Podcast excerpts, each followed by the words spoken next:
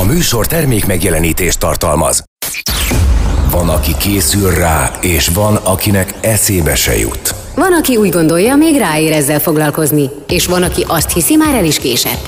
Aztán egyszer csak... és a feje tetejére áll a világ, és hirtelen rádöbbensz. Apa lettél. Szerintem inkább anya. Apád anyád, az Érdem ef em száz egy pont három papás-mamás gyerekekkel foglalkozó műsor a nagyszülőknek is. Ölvedi Rékával és Zsuffa Péterrel. Itt van Réka. És itt van Peti, és üdvözöljük a hallgatókat kedden, csütörtökön, szombaton és vasárnap. Valami eszembe jutott most, hogy így mi belekezdünk ebbe az adásba, és ugye megismerkedtünk a műsor témával. Még nem volt olyan ebben a házban, hogy rá tudtam volna venni két lányt, hogy bármit megcsináljon úgy, hogy az elejétől a végéig, illetve kisebb-nagyobb lögdösödés, tuszakodás és szóbeli fenyegetőzés, zsarolgatás eredményeképpen elérhető, hogy kipakolják többszöri felszólításra a mosogatógépet, vagy esetleg oda tegyék már be a szennyes edényt. Ettől tovább még nem jutottunk. Hány évesekről beszélünk? kilenc-tizenhárom. Na, hát akkor épp jó, hogy felhívtuk Miller-Ferjancsik Violát, a Szókimondók a módszertan megalkotóját. Szia, Viola! Szia! Halló! Yeah. Sziasztok, köszöntöm a hallgatókat. Nagyon messze vagy te most, de remélhetőleg ebből a hallgatóink semmit nem fognak tapasztalni, vagy talán mégis? Most valami hang volt. Ah, jó, oké, okay, szóval, hogy te New Yorkban vagy, de ez végül is egy teljesen független információ, csak hát, ha így a technikai dolgok miatt jobb, hogyha ezt letisztázzuk. Szóval, hogy te most elárasztottál engem pontosan negyven olyan tippel, és évjárathoz csatoltad ezeket, amiket a gyerekekre rá lehet tenni, mint házi munkát.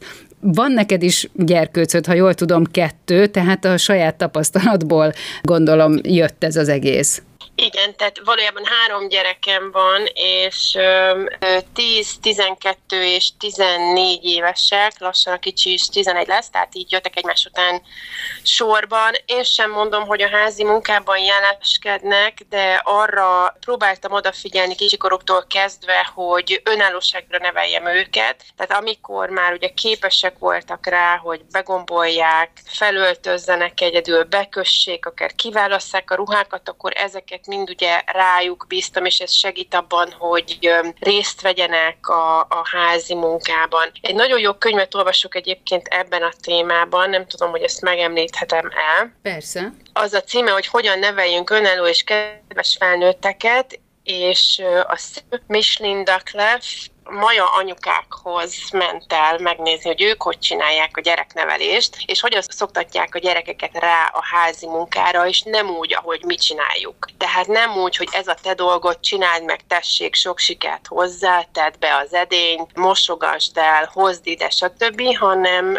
pici koruktól kezdve abban az időszakban, amikor még nagyon akarnak részt venni a gyerekek a családi feladatokban, tehát szeretnek takarítani két-három év évesen, amikor még mi azt gondolnánk, hogy semmire nem képesek, akkor adja a kezébe a kis söprűt, kéri meg dolgokra, vonja be, mutatja meg. Hiába tudjuk, ugye, hogy akkor még nem annyira sok mindenre lehet tőlük számítani, ha abban az időben nem engedjük azt, hogy csinálják, és belefoljanak, és segítsenek, akkor kijöjjük belőlük ezt a mm-hmm. szándékot, és később, amikor már tizenévesek, nagyon nehéz lesz vissza, visszarakni belőlük azt a tudatot, hogy igenis nekünk segíteniük kell, és részt kell venniük a feladatokban. Tehát kicsi koruktól kezdve kell ezt beléjük nevelni, vagy rájuk szoktatni azt, vagy rá, rászoktatni arra, hogy részt vegyenek, megcsinálják, nekik is szerepük van. Ugye két éveseknek is írtam feladatokat, ők is be tudnak tenni a fiókba összehajtogatott ruhákat, vagy akár párosítani tudnak, vagy amiben nagyon jók a kisgyerekek, hogy nagyon jó megfigyelők, tehát nagyon hamar megtanulják, hogy melyik ruhadarab kié, és ha csak azt párosítja mondjuk, vagy megnevezi, hogy, hogy kihez kell tenni, már részt vett a feladatban, nem azért, mert mi nem tudnánk azt megcsinálni, hanem mert az ő tudatására voltunk akkor kíváncsiak, vagy úgy kérdeztük őt, hogy mondja meg, hogy melyik kinek a ruhadarabja, szóval, hogy ezt a velük született természetes tenni akarást kell az első perctől kezdve támogatni és erősíteni, és így módon belenőnek ebbe a feladatba, vagy így veszik át aztán később a fontosabb feladatokat is a családban, hogyha az első perctől kezdve arra neveljük őket, hogy képesek rá, hiszünk bennük, támogatjuk őket, és nem feltétlenül játékokkal, hanem igazi eszközökkel, tehát lehet, hogy egy kisebb seprűt kell ért ehhez venni, de egy kisebb szemétkupacot ő is fel tud seperni a földről, vagy a morzsát a kezébe tudja seperni az asztalról a, a vacsora után, vagy ugye össze tudja szedni a tányérokat, tehát egy csomó olyan dolog van, ami lehet, hogy akkor nekünk még nem segítség, de maga az elv az nagyon fontos, hogy megszokja minél hamarabb, és megtanulja akkor, amikor még ő is akarja ezt csinálni. Én ezt abszolút meg tudom, meg tudom támogatni. A saját tapasztalatom is ez, hogy mondhatni, kiveszik a kezemből a porszívót a gyerekek, és itt négy és öt évesről beszélek, de én ezt mindig is engedtem nekik. Tehát amikor ilyen két-három évesen, ahogy említetted, jöttek, hogy ők is szeretnék kipróbálni azt, amit éppen csináltam, akkor én simán hagytam, valahogy így a maja kultúra ezek szerint belém, belém ragadt valamikor, vagy valahogy, de hogy ez tényleg nagyon jó dolog, és az öt évesem olyan gyönyörű rendet pakol maga után, így a saját kis szobácskájába, hogy élmény utána bemenni, úgyhogy ez tök jó dolog, hogy ezt így hagyjuk. A zene előtt annyit kell mondanom, hogy nem szeretem azokat a rádiódásokat, amelyekből mindig az derül ki, hogy kifutottam az időből. És most is kifutunk, úgyhogy jön egy kis zene, és utána folytatjuk. Kb. Ölvedi Réka nő. Ennek azért lehetnek hátrányai. Zsuffa Péter férfi. Ez sem mindig előny. De az igazi kárvallottak azok a hallgatók lesznek, akik nem értik a humorukat. Apád anyád az Érdem ef em száz egy pont három-on minden kedden este nyolctól.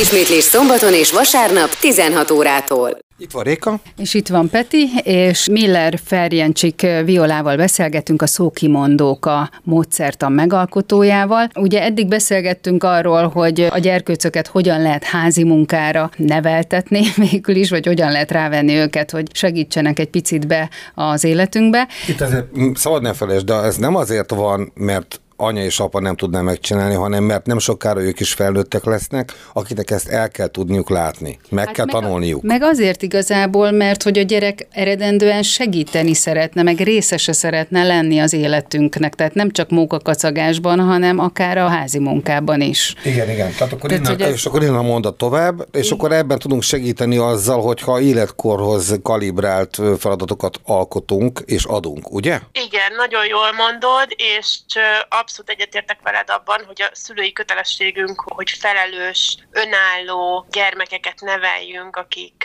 el tudják látni aztán magukat, és úgy fognak útra kelni a világban, hogy magabiztosan és annak a tudatában, hogy ők képesek megállni a helyüket egyedül, és szerintem ez minden szülőnek a legfontosabb feladata. Tehát sok minden más is a feladatunk, de ez, én ezt tenném oda, mint, mint alapot, hogy önálló, kedves, tisztelettudó, szeretetre méltó gyerekeket neveljünk, akik aztán így fogják az embertársaikat is kezelni tisztelettel, és ellátják a feladataikat, és megállják a helyüket. És ebben nagyon fontos szerepe van például az önbizalomnak is, amire épül a szókimondókat. Tehát mindig azt mondom a szülőknek, hogy soha ne tanítással foglalkozzanak, vagy ne úgy próbálják a, a szókártyákat elővenni, hogy most akkor megtanítom neki, hogy ez melyik szó, hanem játszunk. És és abban a játékban, hogyha a szülőtől biztatást kap, akkor a gyerek szárnyakat kap attól, és nagyon jól igyekszik megoldani a feladatokat, és nő a saját magába vetett hite, az önbizalma, és így tud a legjobban fejlődni gyakorlatilag. Tehát a szülőnek a, a dolga az, hogy támogassa a gyermeket, és mindig olyan kihívások elé állítsa,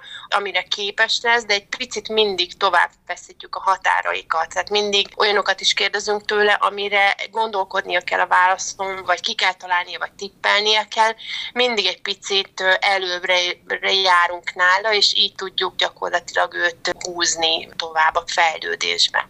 Uh-huh. Tehát ebben látom én így a szókimondók, a módszertanak a varázsát, hogy olyan dolgokat teszünk elé, amiket már ismer, de egy teljesen másik megvilágításban kerül elé újra, mondjuk a mesében. Ő mondja ki a szót, vagy ő találja meg a hozzával a mondókát, vagy nevezi meg mondjuk akár a szavas feléről a szókártyát. Ezek mind olyan dolgok, senki nem így születik, de hogy szépen lassan vesszük föl ezeket az információkat, és nagyon-nagyon gyorsan tanulnak a gyerekek, tehát erre épül a szókimondók, hogy ezt a kezdeti gyors fejlődést, ami az agyban lefolyik, ezt támogatjuk és erősítjük azzal, hogy újabb és újabb szavakat tanul meg, újabb és újabb helyzetekről beszélgetünk vele, vagy kap róla az információt, tehát hogy ebben szerintem tud segíteni, hogy önálló és felelősen gondolkodó felnőtteket neveljünk. Nagyon jó, hadd kérdezzek még kicsit oldalra, megint kitérnék egy váltóval a beszélgetési vágányról, egy oldal, oldalvágányra megyek, egy másik állomásra érkezünk meg, de muszáj vagyok megkérdezni, nem bírom ki. Az Egyesült Államokban nem túl sok magyar szót fognak hallani a gyermekeid, akik ugye hárman vannak, mint mondtad. Nálad ott ez egy kiemelt projekt, hogy a magyar nyelv és a hozzá tartozó fogalmak azok ugye ezzel a módszerrel vésődjenek? Abszolút, hát ezért találtam ki nekik a szókimondókát, tehát én nem egy módszertant akartam megalkotni, hanem a saját gyerekeimnek akartam a magyar nyelvet úgy átadni, mintha otthon élnénk, tehát hogy ne csak hallják, hanem megtanuljanak olvasni és kreatívan használni a nyelvet, szókincsük legyen, játékosan, tehát hogy tudjanak rímeket alkotni, játszadozni a nyelvvel. Így jött létre gyakorlatilag, tehát én először anyósomtól kapott angol szókártyákkal kezdtem velük játszani, amikor még csak egy évesek voltak, és amilyen gyorsan tanultak vele új szavakat és felismerték, az első pillanatban azt mondtam, hogy én ezt neki magyarul akarom csinálni, és csináltam a szókártyákat, meg filmet csináltam mellé róluk, akkor ugye még nem volt a mesekönyv a pakliban, azt később találtam ki hozzá, hogy ugyanezt írásban is, tehát a mesét is lehet arra használni, hogy szavakat tanítsunk vele, ezzel a képes tördeléssel, tehát ezt találtam ki mellé, hogy a mese legfontosabb szavait kiemeljük, mellette a jelentését lerajzoljuk, és hogyha ölbe veszem a gyereket, és úgy olvasom neki a mesét, akkor ő tudja mondani a képről a soron következő szót, de közben ott van nagyba is kiemelve az a szó, és azt is megnézi, vagy ha mellette ott a szókártya, akkor össze tudja párosítani. Óriási sikerélmény számára, hogy két szót összepárosít, hiszen az az információ számára eddig nem létezett, tehát ő még nem tud olvasni, nem tud betűket felismerni, de felismeri a szóalak hasonlóságokat sokkal jobban, mint a felnőttek. Tehát olyan megfigyelő képességük van, mint, mint a, nem tudom, titkos ügynökök. Tehát észreveszik, ha másik a fülbevaló, mondjuk a tanárnőnek, vagy szóvá teszik a legapróbb részleteket is, és ugyanígy veszik észre a, a hasonlóságot és különbséget a szóalakokban is. És azzal, hogy bekapcsolódik az olvasásba, az már megint egy pozitív visszajelzés neki, hogy ő erre képes, hogy ő ezt eddig még nem, nem tudta, de most már ki tudja mondani, most már fel tudja. Tehát a lányom két évesen hatvan szót felismert, és akkor közölte, hogy ő most már tud olvasni, most ő írni fog. És teliírt krikszkrakszokkal oldalakat, hogy ő most már ír, tehát ő most már ott tart. És tényleg, tehát annyira fantasztikus volt ezt látni, hogy egy pici foglalkozás és egy pici módszertan mennyire szárnyakat tud nekik adni akkor, amikor csak tőlem hallják a magyar nyelvet, és hogy akkor még közösségben sem nagyon jártunk itt, tehát még az se volt, hogy másokkal össze tudtam volna őket hozni. Volt a nyára a családdal, meg ugye itthon napközben ezek a meseolvasások, mondókázások, de így született meg a szókimondókat, tehát kifejezetten külföldön élő magyaroknak, illetve a saját gyerekeimnek hoztam létre, és utána pedig gondolva arra, hogy a külföldön a magyar nyelvtanításhoz ez egy nagyon jó játékos módszer, mert Magyarországon alkottuk meg, vagy hát ott jelentettük meg, ott ö, gyártjuk le a, a játékcsomagokat is, uh-huh. meg a mesekönyveket is, és inkább ott van ennek úgymond keletje, tehát Magyarországon is használják, vagy inkább ott használják, főleg, mert ugye külföldön sokkal nehezebb megtalálni a világ minden országában a magyarokat, és ugye felhívni rá a figyelmüket, de megtalálnak ők minket, csak hát nagyon lassan, tehát mert vannak rendelések, nem tudom, Hongkong, Ausztrália, Kína, nem tudom, nyilván a különböző környező országok, csoportokban is nagyon sokan a magyar nyelvi fejlesztéshez, tanuláshoz, de ez a Magyarországon született gyerekeknek is nagyon jó, hiszen egy olyan előnyt kapnak a, már a beszédfejlesztésben, illetve a óvodára, iskolára való felkészítésben ezzel a, a módszertannal, ami sokkal könnyebbé teszi számukra majd az olvasás tanítást. Nem játékos, én azt látom az iskolában a ját, az olvasás tanítás, mint amennyire mondjuk össze tudom hasonlítani az amerikai módszertannal, hogy itt nagyon sikerélményre építenek. Úgy tanulnak meg a gyerekek olvasni, hogy ilyen kis füzeteket olvasnak, amiben mondjuk minden oldalon ugyanaz a mondat, de csak egy szó változik benne, és az egy szót az ki lehet következtetni a képből is. Gyakorlatilag nem kell olvasnia tudni, és ki tud olvasni egy füzetet, és leteszi, úgyhogy én kiolvastam ezt a könyvet.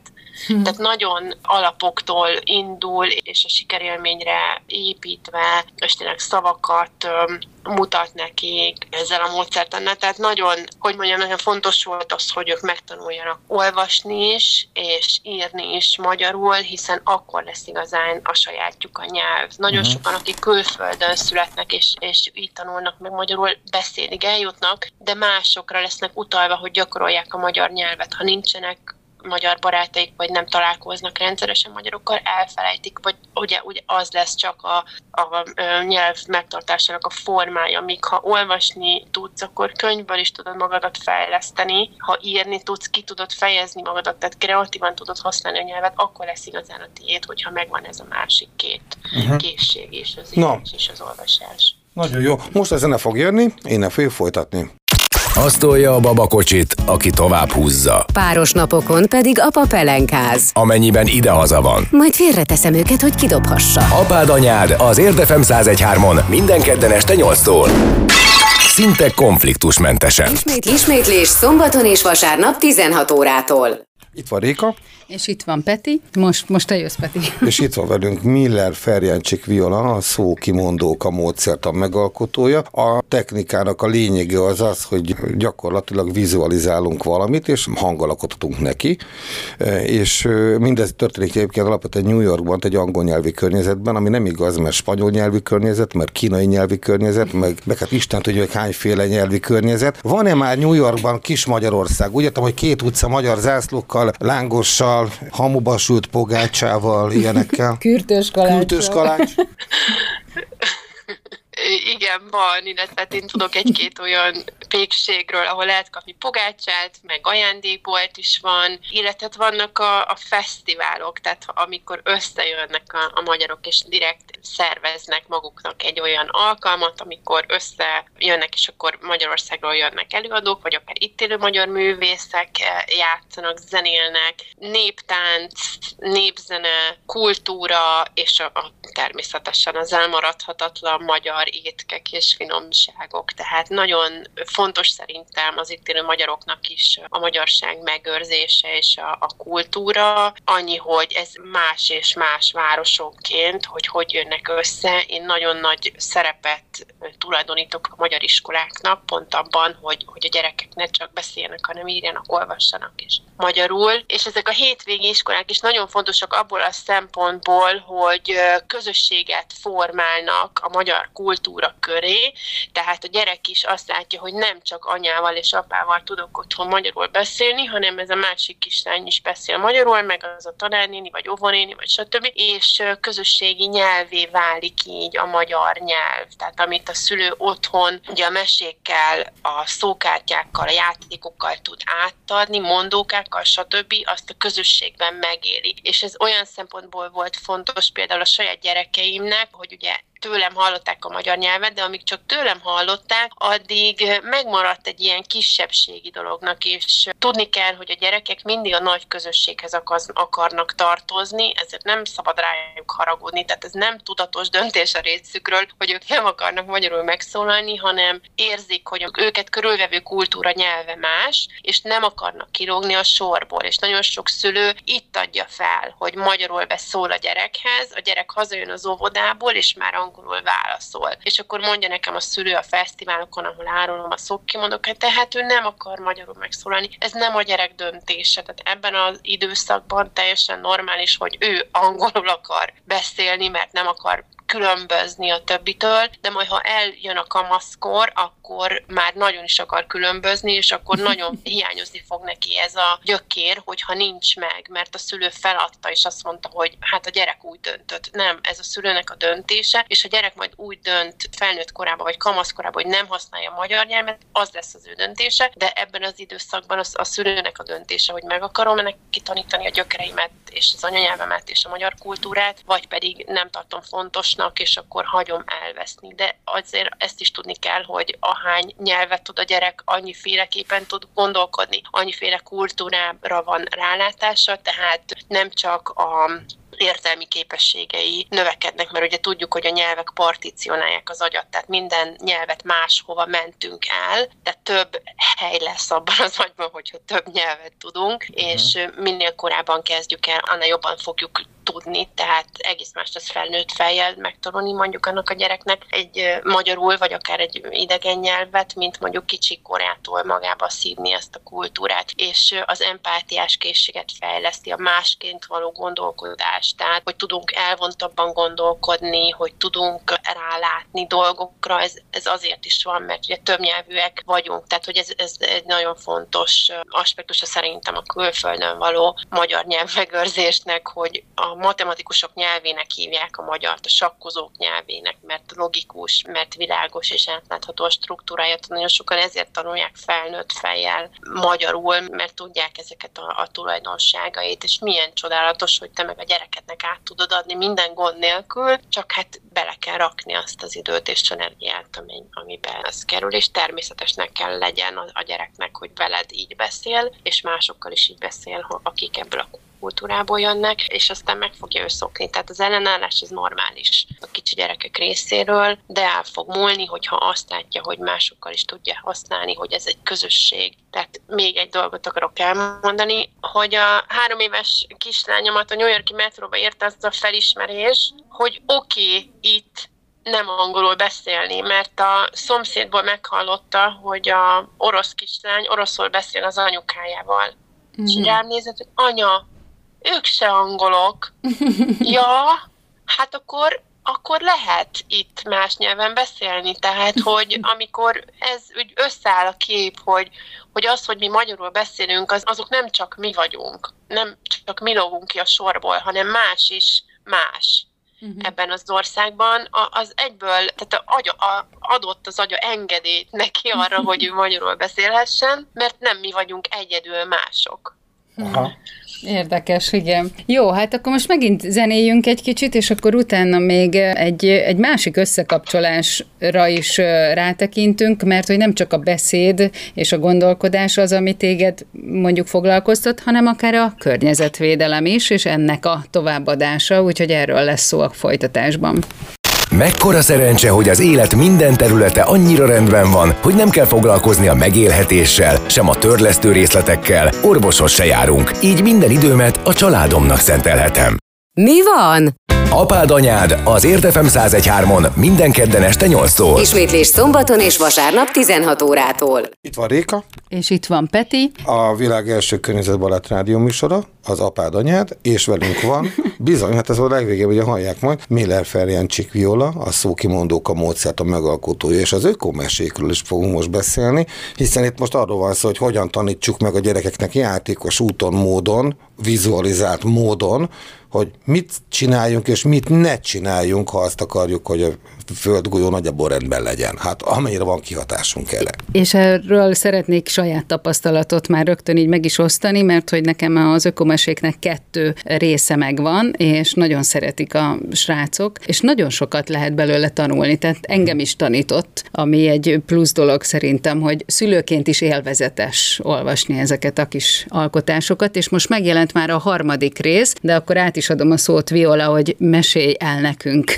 ebből az ökomesékből egy kicsit, hogy mi is ez, miket érint, milyen témaköröket. Igen, úgy jött létre az egész, hogy ha már szókimondók és a gyerekekkel foglalkozunk, és beszédfejlesztés, meg olvasóvá nevelés, nekem nagyon fontos a környezetvédelem, tehát én egy környezetvédelmi alapítványt csináltam még mielőtt a szókimondókáztam volna Magyarországon élve, és a unoka úgy jött, hogy férjemet megismertem, amerikai, ide költöztem, itt szültem gyerekeket, és ugye a magyar nyelvtanítás, vagy az anyanyelv megőrzés vált így elsődlegessé, de aztán hamar eljutottam oda, hogy ebbe a módszertamba bizony is nagyon fontos a környezetvédelmi ismereteket is bevezetni, tehát a játékcsomag sorozat maga a négy elemről szól, tehát a család után a vízről, utána levegő, tűz, föld, és a végén az ember zárja a folyamatot, tehát a négy elemhez kapcsolódva tanítunk a, a négy évszakról, állatokról, mindenféle olyan fogalmakról, hogy gyerekeknek fontos, tehát testrészek, színek, stb. És amikor ugye a könyveket jelentettünk meg a Szókimondókának, mert ugye egy játékcsomag az nagyon sok munka, meg nagyon sok pénz, tehát egy évente egyet tudtuk kihozni, de ugye idő, köztes időben is jelenjenek meg könyvek, akkor egyértelmű volt, hogy környezetvédelemi tartalmú meséket írjak, és az ökomeséknek az az, az erőssége szerintem, hogy játékosan mutatja fel az utat, hogy milyen módon lehet otthon a környezetet védeni, tehát az első mesekönyvben Nulla hulladék, amiben Mónál egyszerűen egy szeméttel találkozik a homokozóban, és akkor így elgondolkodik, hogy az például hogy kerülhetett oda, meg, meg egyáltalán hogy miért van a kukában annyi, vagy miért van az, hogy minden szemétté válik, amit egyszer használunk, hogy megveszünk valamit becsomagolva, és, és abból szemét lesz. És persze, hogy probléma, mivel eleve így, jó, hát mondjuk nem jutunk el ideig, de hát a rendszer van rosszul tervezve, tehát ez, végülis ez a lényeg. De hogy ebből mi mit tudunk kihozni, hogy hogy tudunk úgy vásárolni, hogy ne vigyük haza a szemetet, hogy csomagolásmentesen a piacon vásárolunk mondjuk a nagyival, vagy a komposztálásról tanul a nagyittól,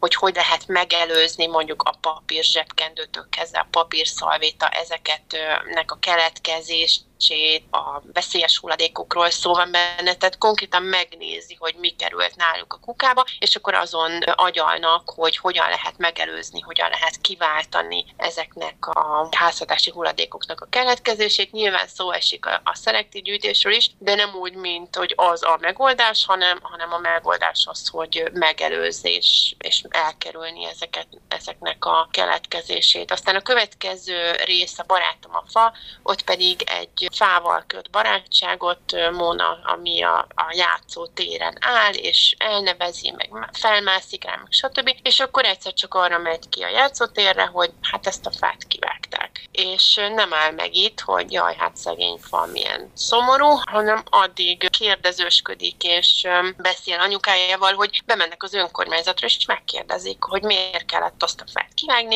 és meg tudja, jön egy jó játék a játszótérre, de mellesleg egy fasort is terveznek úgymond felújítani, mert szélesíteni kell az utat, és na és akkor Móna lendületbe, rendőr meg meghívja a nagypapát, aki méreget, hogy az új fasor, hogy hány száz év múlva fogja elérni a jelenleginek ugye az, az oxigén termelését, meg a széndioxid megkötő képességét, meg nem tudom is, hogy fel van sorolva, hogy mennyi minden hatása, jó hatása van egy fának, és akkor az óvodások is bekapcsolódnak, hogy megváltoztassák az önkormányzat döntését, és végül is úgy dönt az önkormányzat, hogy bicikliutat épít a fasor alá, és nem szélesíti az utat, hanem ugye megpróbál Át, rávenni az embereket arra, hogy mással közlekedjenek. Tehát ugye ez meg olyan szempontból fontos szerintem, hogy nem hiszem, hogy nagyon sok gyerek, tehát sokszor úgy áll, hogy nem ásszon fel a fára a gyerek, mert, mert leeshet, pedig annyira fontos lenne, hogy, hogy a természettel kapcsolatunk legyen, akkor is, ha a városban élünk, és ezt pedig úgy tudjuk, hogy kimegyünk, és megnézzük a környezetünkben élő fákat, tehát arra bátorítja ez a mese a gyerekeket, hogy szerezzenek fa barátokat, adjanak nevet neki, látogassák meg, rajzolják le, nem tudom, nézzék meg, hogy milyen fa, mikor, hogy változik, milyenek a levelei, a törzs, stb. Tehát, hogy legyen kapcsolat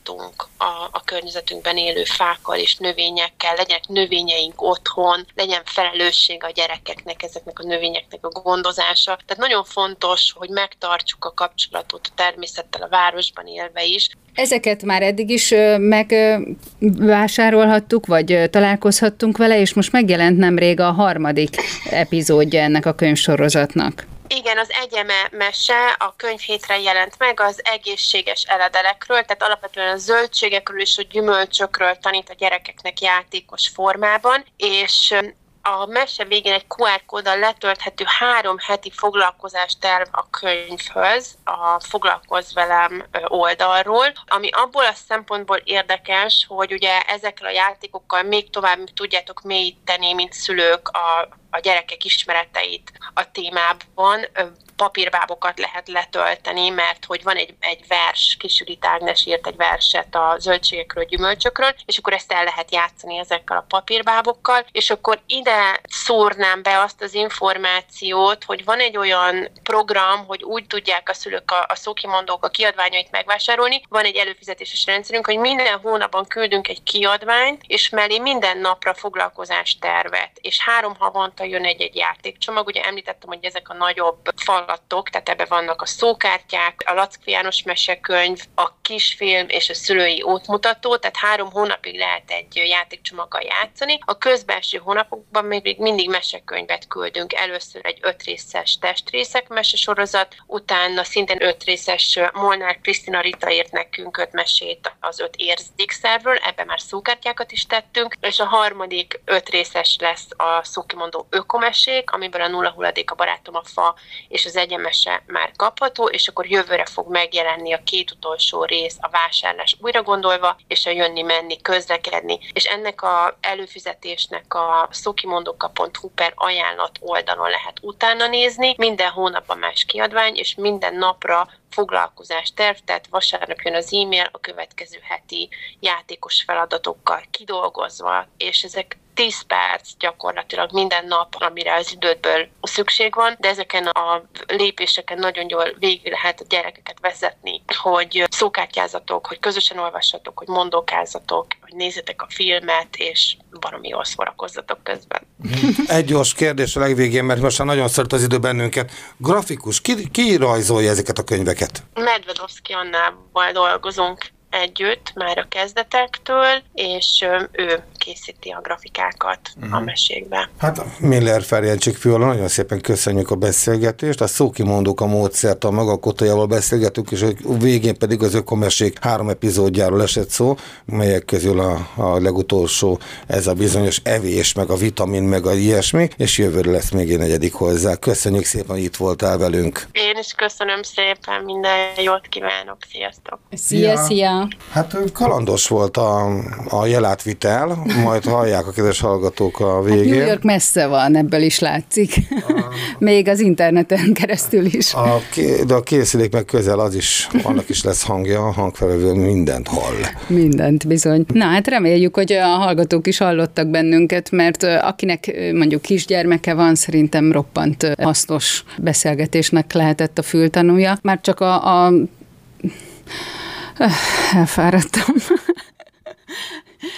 Már csak a mondani való, hogyha azt kivesszük belőle, hogy mondjuk napi tíz percet foglalkozunk a gyerekkel, mondjuk az ölünkbe ültetve, és picit így olvasásra próbáljuk őt rávezetni, akkor már szerintem az felér egy, egy nagyon nagy adománya. Persze, persze. Na, elbúcsúzunk, illetve elbúcsúzik a két szerkesztő műsorvezető, Ölvedi Réka és Zsuffa Péter. Röhög rajtam, adásban kiröhög. Jó van, tudom, kedves baráti mosoly. Viszont hallásra. Sziasztok! Itt az Érdem ef em száz egy pont három papás-mamás műsora, az apád anyád. Ölvedi Rékával és Zsuffa Péterrel. Az Érdem ef em száz egy pont három a világ első környezetbarát rádiója. Szerkesztőségünk immár forradalmian új gyártási technológiával készíti műsorait. Ennek során a riportok, beszélgetések, illetve a műsorvezetések során keletkezett és kivágott őzéseket, szóismétléseket, besüléseket gondosan összegyűjtjük, majd azokat időről időre halmazatilag közzétesszük. Az Érdem ef em száz egy pont három ezzel az eddig példátlan döntéssel hatalmas lépést tett a hulladékmentes rádiózás úttörőjeként. Nekünk itthon uh, inkább azt mondanám, hogy kísérleteztem ki a... Meg kellene próbálni, pontosan ugyanott hallgat el, pontosan ugyanott hallgat el. Azt kell kérdezem, hogy meg kellene próbálni, elképzelhető, hogy itt is az a baj, de csak egy tipp a részemről, hogy a digitális rendszerek zajként érzékelik az alacsonyabb hangerejű beszédet. és lehalkítják, mert háttérzajnak. Tehát, hogyha egyenletes hangerővel beszél valaki, közelről a mikrofonból szinte cé bé rádiózik, mint hogyha mit, akkor már a rendszer hangként definiálja, és felerősíti azt, nem lehalkítja. Ez egy ilyen automatikus rendszer, ami a zajt csillapítja a beszélgetések alatt, a háttérzajt. Nézzük meg így, jó válasz. Tehát egyelő, egy, egy, jó, egy, közelről egyetes, jó masszív hangerővel. Jöhet a mondat. Oké. Okay. Kezd, igen, kezdhetem. Várjuk.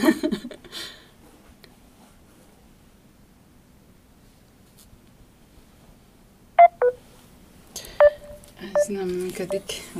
Nem kettő, hanem három gyermekem van most. Ö...